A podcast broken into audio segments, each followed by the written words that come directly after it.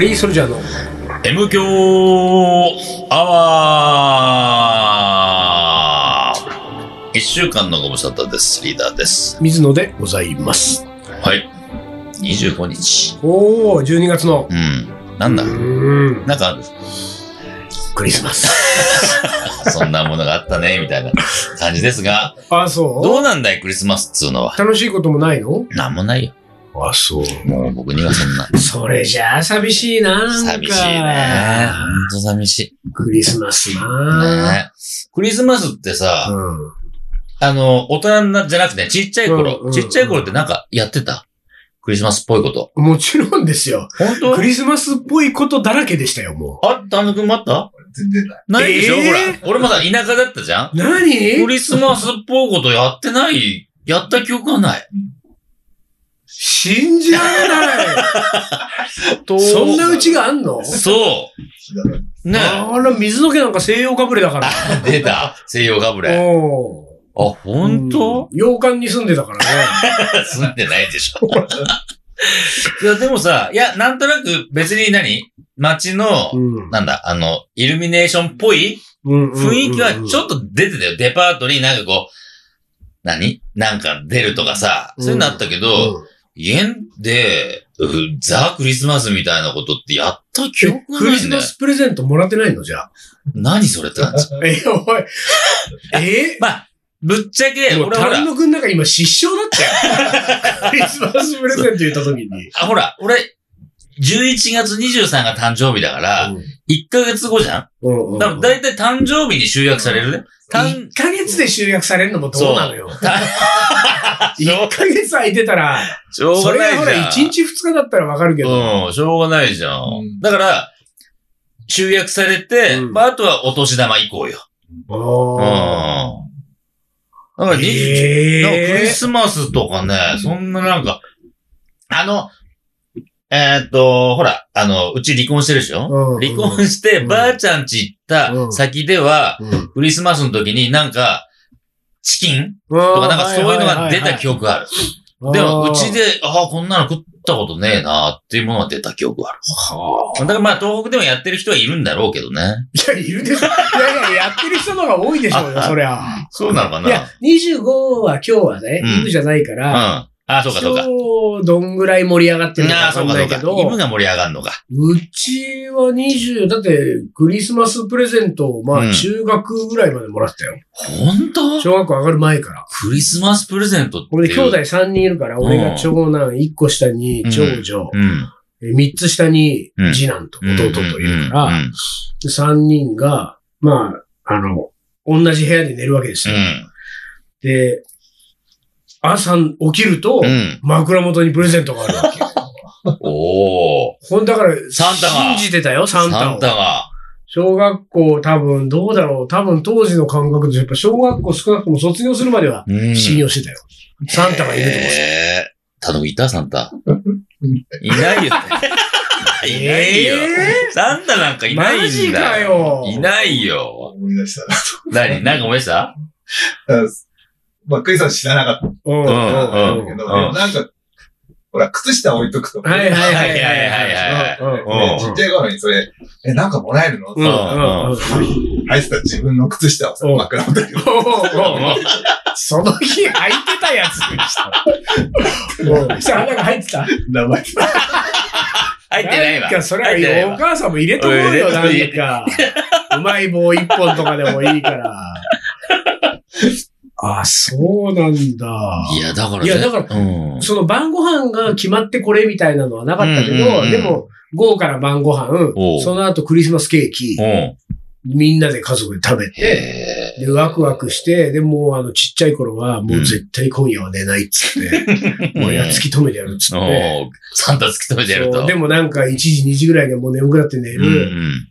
で朝起きると不思議に置いてある。置いてある。サンタ来てた、今年も。ほんでもう何にも疑わず大喜びして包みを開け、いや、なかったなあそうなんだうん。その、そのなんていうかクリスマスにサンタが来るっていううん。ことをうん。経験しているうん。人と経験してない人うが、ん。共に50歳ぐらいになった時に、うんどんな差が出てくるの？そこには。そうだね。なんだろうね。だから今ここにこう線があるもう完全に線がありますよ。俺とうん。リーダー丹野くんで、そうそうそどう、何が違うんだろうう。何が違うか。あのー、圧倒的に、やっぱり妄想力はあるね、そっちが。ああ、妄想力の違いは出るか妄想力がかなり違うような気がするな。あとね、ちょっと俺がうん今そう言って、あえて言って自分で思ったのうは、ん。疑り深いね、俺は。あ、逆に？うん。お信じてたがためにね、騙されてるから騙されてるからね。うんそうか。まさか、うん。サンタじゃなかったのっていう、それああ、もさ、そうか。覚えてないわけよ、俺。でも中学ぐらいのうん。時とか小学校、まあ6年まで多分そう思ってたから、うん。中1、中2ぐらいだったと思うけど、うん。サンタじゃなかったのって思った時があったわけだよね。うんそれは、うんあんまりこうなんていうか、そのショックが今でも残ってるみたいなことはないんだけど、でも、うん。何か信じてるものも、うん。どうせ、どうせなんとかなんでしょ？ね。っていう、なんそういう感じあはあ、るのかもな。素直になれなくなるのかな。ああ、それはあるのかもね。うん素直さ足りないもん。うん。そういう点で言うと。うんそうだね。そこはある。だから、あそのほら、カレーのさあ。う、ん。カレーとの向き合い方とかもさ、結局そこを引きずってんだ、俺なんか。そう。なんとかってこうやるといいとか言われたってさ、また。本当ですかそれ？本当にそれそうつって。うんなんでですか？うんなんでですかって言って、で、詰めて詰めて詰めて、はいはい。お、やっぱわかんないじゃん。う俺ん。3体ないよ、やっぱり、みたいそんななね。の信用できないよってなっちゃうじゃん。それが、うんそれがもう根本にあるからさ。そうか。うん。なんかその、サンタはいるよ、サンタはいるよっていう風に誰かがカレーのことを教えてくれても、うん。いやいや、本当ですかそれ、そのサンタって。そのサンタ信じたら美味しく作れるんですかみたいな。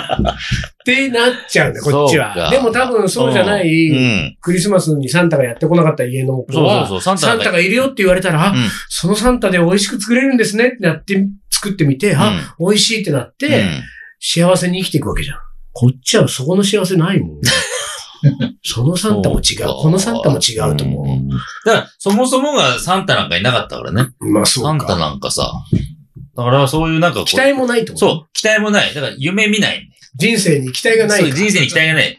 人生で夢見ない。そうするとあれか、その後、こう、大きくなっても、うん。こう、やっぱりクリスマスイブにうん。告白されるかもとか、そういう期待もない全。然ないよね。ああ、でうんクリスマスイブとかはいろんなもの期待したな。そうなんだ。おーじゃあそりゃそうでしょええいや、だから逆に、今でも期待してるぐらい。そろそろやめなさいよ。そろそろやめなさ。ないんなら、誰、誰かな今年は。いや、でも、だからこそ、なんかほら、ちょっとこう、付き合ったことになる時期もあるからね、うん僕もね。そうでしょ？で、その時にやっぱりクリスマス迎えたことあるよ。うんだからさ、何にもしないじゃない？そうだから、超怒られんの。いや、そりゃそうだよ。え？っつって。期待と期待のぶつかり合いですよ、もう24日なんて。なんだよね。うんだからこっちはさ、そんなものする感覚がないからさ、うんそのまんま、へいへいぼんぼんと、イブと当日が過ぎ、あら、で、レストランの予約をすることもなく。そうなく、なんか、その辺の立ち飲みでも行っちゃったりして、は 何？で、後からい言われて。私の扱いこれかと。そうそう、後から言われるんだよ。えー、と。でもさ、知らいや、なんかない。あれでしょその、うん。さ、うん。20 12月24日うね、ん。その彼女とうん。立ち飲み屋行って、9時ぐらいさ、うん。ちょっとこの後用事あるんだよあり、あのね、やりそうだね。ねややってなかったと思うけど、うんやりそう。ちょっとこの後あるんで。だからさ、俺、大学時代さ、うんあの、まあ、その後仕事にするバイトをやってたわけね。イベント施工ね。うんまあ、ダンスフロアの施施工と、クリスマス時期、書き入れ時だ。ガキ入れ時、うんダンスパーティーばっかだから、うんあの、ダンスのおじちゃんおばちゃんたちの、お金持ちたちの、うん。だから、本当ね、超稼ぎ時なわけ。うん。クリスマスイブに何本仕事稼い、なんか、はしごすんのみたいな。うんで、当日もさ、あの、イブじゃなくて25日もねうん、やるからうん、一切女子と、過ごした経験がない大学時代はあね。そうなんだ。うん。へえ。そう。だから、クリスマスになんかする感覚が1ミリもない。そううん。か。だからちっちゃい頃もしてないからね。うんなるほど。そう。だから困っちゃうんだよね。こうなんか、周りが、ふわふわっとしてくるふと、わふわっとおいね。おいおいおい、どうしたどうしたどうしたみんなどうしたと。俺なんかやっぱりほら、うんこの周りがふわふわっとしてくると、うんああ、いいね、クリスマスだね、みたいな。みんなふわふわして、俺もふわふわしたいな そうかー。でもどうなんだろうね。あのーほら、これは収録だからさ、ぶっちゃけ11月じゃない、まだ。ね。で、今年はどうなるんでしょうか ?12 月っつうのはね。まあ、うん。なんだろう。まだまだなんかさ、いろんなことがあってね、なんか変な感じだけど。まあもちろんそうだけど、うんまあ恋人同士のうん。関係に変わりはないわけだから、おうハードルがある方が盛り上がったりするんあ、そうか、ハードルある方がいいのか。うんそういうところは。そうそうそう思うけど。ね。まあ、俺もそれで楽しむしかないな。妄想できるからいいよね、まだね。そうなんだよ。だからその、なんていうかさ、結局、クリスマスイブに何かしらの期待を、うん。その、してね、うんまあちっちゃい頃はそのプレゼント。その何かしらのし期待をうん。うん。40何回やってきたわけだよ。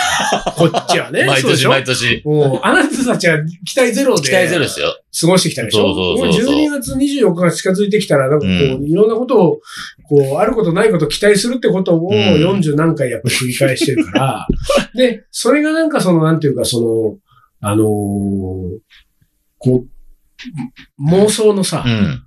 なんか卵みたいなものになってる可能性あるよね。ああ、それはそんなそうかもね。期待通りにはうまくいかないわけですよ、ね。抵のものは。そうだよね。そうだけだけど、うんその期待通りにいかないとしても、うん。その期待通りにいかなかったって結果が出るまでがうん。妄想の時間だから。そうだね。そこが楽しいんだもんね。うんだからやっぱ妄想訓練もされてたってことだもんね。うん妄想やっぱ振り幅が広い方が楽しいもんね。そう。いろいろ妄想してる方がね。だから、あれかなその、うんクリスマス、ちっちゃい頃にサンタがやってきていたうん。家庭っていうか子供うはん。大きくなったらうん。自意識過剰になるってことだな。うんなんかちょっとこう、あの子も、うん。あの子もうん、俺のこと好きなのかな。妄想癖あるからね。うんそうそうそう。ってことは、これ12月、うん。忙しいな どうしようかな。いやー、だから本当わかんないんだよね。かクリスマスっつうのは。そううか。ん。まあでもね、そんなことはあれですよ。今年も終わりますよ。ね、今年終わるとな、今年の最後の放送なの？そうなんですこんな話してちゃダメそう、よ。今年最後の放送なんです。まあだから、今日うん、今日読むおもこれいかんによっては、来年発表されるうんおもこれオブザイヤーね。うん、うん。おもこれオブザイヤーが決まるわけですよ。まあそうだね。うんうん。まあ、おもこれもそうだけど、うん。その前に、うんこの MQ アワーとしてのうん。2020年は、か。これで締めくくっていいのって話だよ。こんななんか、クリスマスイブのどうのこうのっていう。2020年を振り返る M 教。そうですよ。うん。でもそれはまあ年が明けてからでもいいんじゃないと思ったんだ。年明けたら2021年の方話をし法ないとい。語るとか。そうそうか。未来語るの苦手だからなまあでもいいや。じゃあ今年振り返るか。過去振り返るの苦手だからね。おいおい。噛み合わない二人だなでも、あとほら、4分半あるわけだから、4分半さ、こうなんてまあ、ただう、ん。別に振り返ってきてもないからね、そうそうなんだ MQ よ。はそうなんだよ。振り返ったところでじゃん。ん。だって、そのね、うん。クリスマスも、うん。まあ確かにクリスマスですけれども、うん。年が変わったからなんだっていうことを主張してきたわけですから。ずーっと言ってきたよねリーダーはね。そうそう、31日と1日と何が違うのっていうさなんか一応、その、あの、来年一発目の、うん多分オンエアは、うんなんか新年うん。明けまししてておめでとうござやるけど、いますってね。うんそんなことは思ってないんそれはですよ。本当は思ってないよ。全然全然思ってない。あの、ポーズだから。ポーズでしょ？みんなにはしてほしいんでしょ？っていうことをね、やってる。だからまあ2020年を振り返ったところで、うん。まあなんかそんなに大した話ができるわけでもないので、その自意識過剰の話をうん。うん。もうちょっとさせてもらっていいですか？いい、いいよね？自意識過剰だからね、しょうがない、これは。ううん。あのー私、あの、竹野ではなくて、この近くにとんかつ屋、あるね。あそこのとんかつ屋にね、まうんあ、ちょこちょこ行ってるんですよ。うん今、あの、この、線路スタジオからそっちの近いからね。そうなんだよ。で、たまに行くんだけど、もうね、店主とはうん。顔見知りになってしまったんですけれども、おーあの、店主がね、うんまあ、年の頃は44、5歳ぐらいかうな。ん。で、かなりイケメン。うんなんかこう、うん元モデルかアイドルですか、って言われても、あっていうぐらいの、まあうん。まあ、イケメンなんですよ。で、そ、もう、もう彼とはもう行くと、ああ、あの、うん。水野さんみたいな感じになって、うん。こんにちはみたいになって、ちょっと苦手なやつね。うんそうだね。うんうん。うん。なんか、こっそり食べて帰りたいのにみたいな、なんだけど、うん。そもそもが、うん。その、そのお店、あのーに行き始めた頃に、うん。当然彼がオーナーシェフだから、うん。で彼がいるのは知ってんだけど、うん。彼がね、うん。俺を、その客の俺を見る目が、うん。ちょっとね、うん。エロかった。エロい目で見てきた。まあ似たようなもんなんだけど、うん。あれ、なんか俺のこと好きなのかな？っていう、なんかこう、目だったわけ。何回かね、それを感じたわけよ。うんで、んこれはなんうか、ん。で、何かこう、あの、俺もさ、いつもさ、うん。その、いつ、いつも言ってる通りですけれども、うん。あの、常連うん。感出すの感ね。出したくないし、うん常連的なうん。店とのコミュニケーションがあんまりね、うん。したく、もうパッと食べて、うんもうしょっちゅう通うけど、うん食べてお金払って帰るだけみたいなのが好きだから、こう、とん、注文以外のことは話したくないわけですよ、基本わか。りますよ。わかりますよ。なんだけど、向こうがもう一声二声喋りたそうなわけ。はいはいはいはいはい。な感じがすごいしてる。うんうんでも、うん、かもしれないから、もうちょっと呼び水出したら、わーって来るかもしれないと思ったけど、うんうんまあちょっと、まあ、ここはやめとこうと思ってやめてた。たら、ある時多分向こうがね、うん。意を消したんだうん。うろうね。ん。カレーの水野さんですよねって言われたんだ。うん。で、これはまあ、カレーの水野ではないというわけにいかないので、うんそこはねあ、嘘つくわけにもいかないもんカレーね。たら、いや、そうですよね。なんかいろいろ雑誌とかいろんなものでお見かけ。で、実は、うちはうん、カツカレーをね。今までなかったけれども、うんカツカレーをお店のメニューで出そうと思って、今、カレーのことをいろいろ調べてるんですけど、水野さんのことがいっぱい出てくる。でそれで、ああ、間違いないと思ったらしいね。うんで、で、その時に、ああ、そうなんですよ。ちょっと話をしたけれども、うんこれもあんまり乗るとね、うん。その、カツカレーを、なんか俺がちょっと、うんね、カツカレーのカレーを俺が作るみたいな話になるのも困ったもんだなと思って、もう、あの、全くそこにはもう触れないまま、でももう、一応こう、顔は割れたんで、うん。その後は、うん。あの、ちょっとこう、挨拶や、笑顔がね、はい。こっちもね、うん。もう少しなんかこう、うんフレンドリーな感じにみたいなって、今に至るんですよ。だからまあ、今はまあ、なんか、こう、なんていうか、うん。そういう意味では、ある、ある種顔見知りの中としてう、ん。とんかつ食べに行ってるんだけれども、つい最近、ん。まあ昔から知っててたまに行ってた店だけども、つい最近頻繁に行くようになった洋食屋さんがこの近くにあるわけですよ。で、この洋食屋さんも、初代というか、前おじいちゃんが作お、お父さんが作ってたんだけど、うん。そのお父さんが最近いなくなったの、調理場から。ただ、おそらく息子さんとおぼしき、うんでも彼は結構若い。多分20代後半かおー30ちょいぐらいな感じがする。見た感じは。うん。そしてめっちゃくちゃイケメンなの。それとんかつ屋の彼よりもイケメン。まあ、かっこいいねっていう。ああ、昨日は大変だったんだろうな、クリスマスイブ。ぐらいのね。で、この彼がね、うん。最近俺がカウンターで飯食ってると、うん。エロい目で行く同の。じ目をしてくんだよ。こう、とんかつ屋のその大将と。うん。でね、ただね、やっぱりそとんかつ屋の大将よりちょっと控えめだけど、でも、うん。明らかうに、ん。なんかこう、うん。なんかいい、なんか、うん俺のこと好きなのかなの目をしてるわけきっか。けさえあれば。そうんだけど、そこの洋食屋はちょっと仕組み的に従業員がちょっと多い上に、うん。従業員、あの、割と調理場の中うで、ん。かなり忙しく彼が一人でも全部をやってて、多分お父さんから受け継いだうん味を全部やっててるから、カウンター越しでもなかなか喋るような、うん。あの、時間はない感じなのよ。うんで、レジも全部そのスタッフの人がやるから、話すきっかけがないから何とも言えないんだけど、うん今僕がこの、この今年2020年終わりますけども、うん2021年の注目は、うんあの洋食屋の彼が うん。僕のこと好きかどうかっていう、なんかとんかつ屋のあの感じでいくと、きっと好きなんだよね、俺のことを。どのタイミングで声かけてくるかね。そうなんだよね。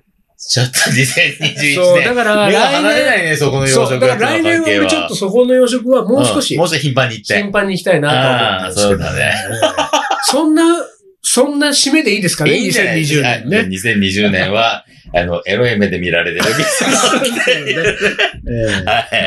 ゃあちょっと一旦 CM です。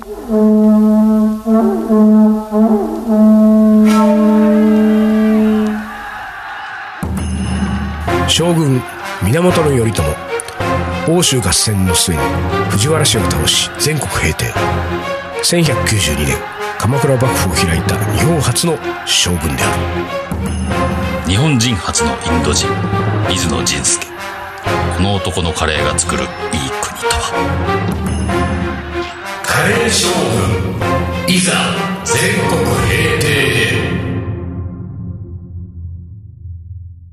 カレーのおもこれ。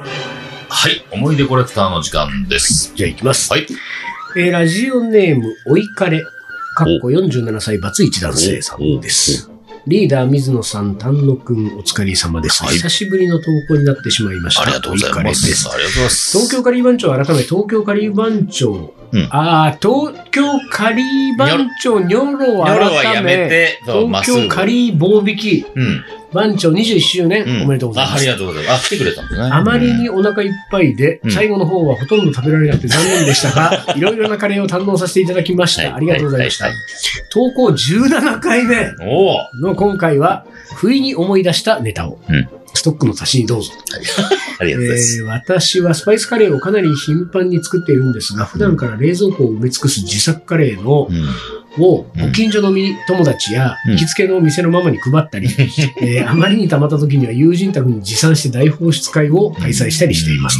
で、今年の2月くらい、まだ、えー私が46歳の頃ですが、いつものように自宅近所の行きつけのバーで飲んでいたところ、以前、私の冷凍カレーを食べてえらい感動してくれていた20代前半女子のおお M ちゃんが、来店して久しぶりにお話をしていたところ、うんかなり真剣にスパイスカレーを作っているところを見学させてほしいと、お願いされてしま。いました。やばい。やばい。家に来やる。ばい、リーダーになっちゃう。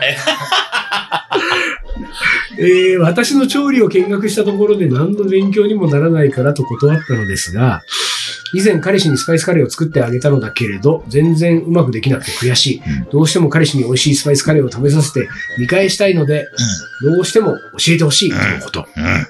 うん。ああ、彼氏いるのね、と、内心思いながら、彼氏持ちの、えー裏若き、えー女子にうん。変な噂を立ててはまずいと思い。じゃあ一人で来るんじゃなくて、うん。男でも女でも誰かうん。友達を連れてくるんなら来ていいよと言ったところ、うん。数日後のうん日曜の午前、うん。同じ店の常連で私も知ってる友達のうん。20代前半、うん。女子 R ちゃんを連れて、おいおいおい私のむさ苦しいワンルームアパートに本当にやってきてしおい。まいました。ええ、そんなことってあるんですか？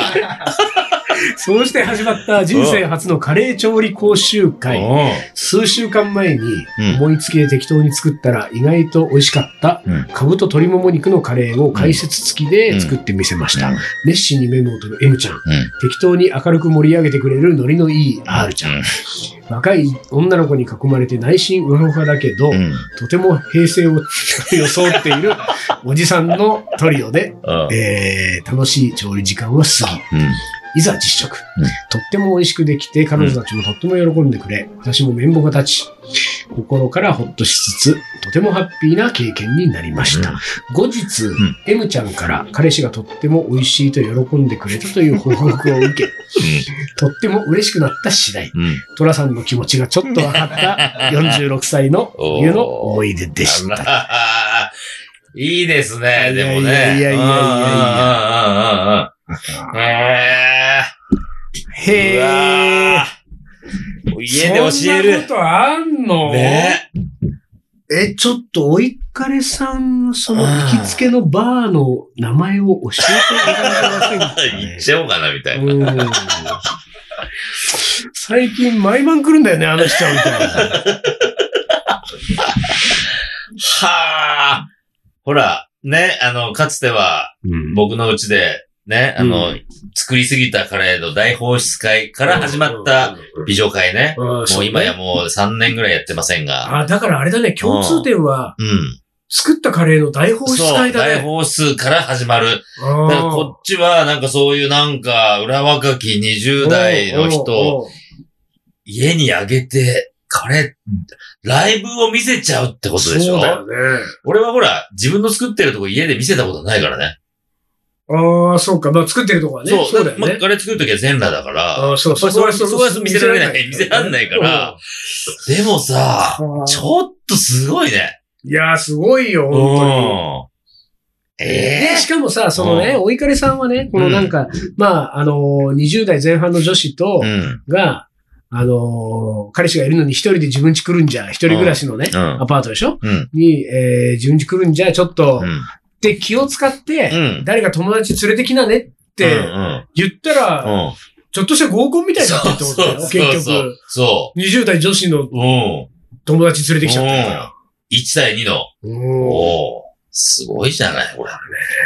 えいやー、あのー私もえ、うん。そこそこ長いことね、うん。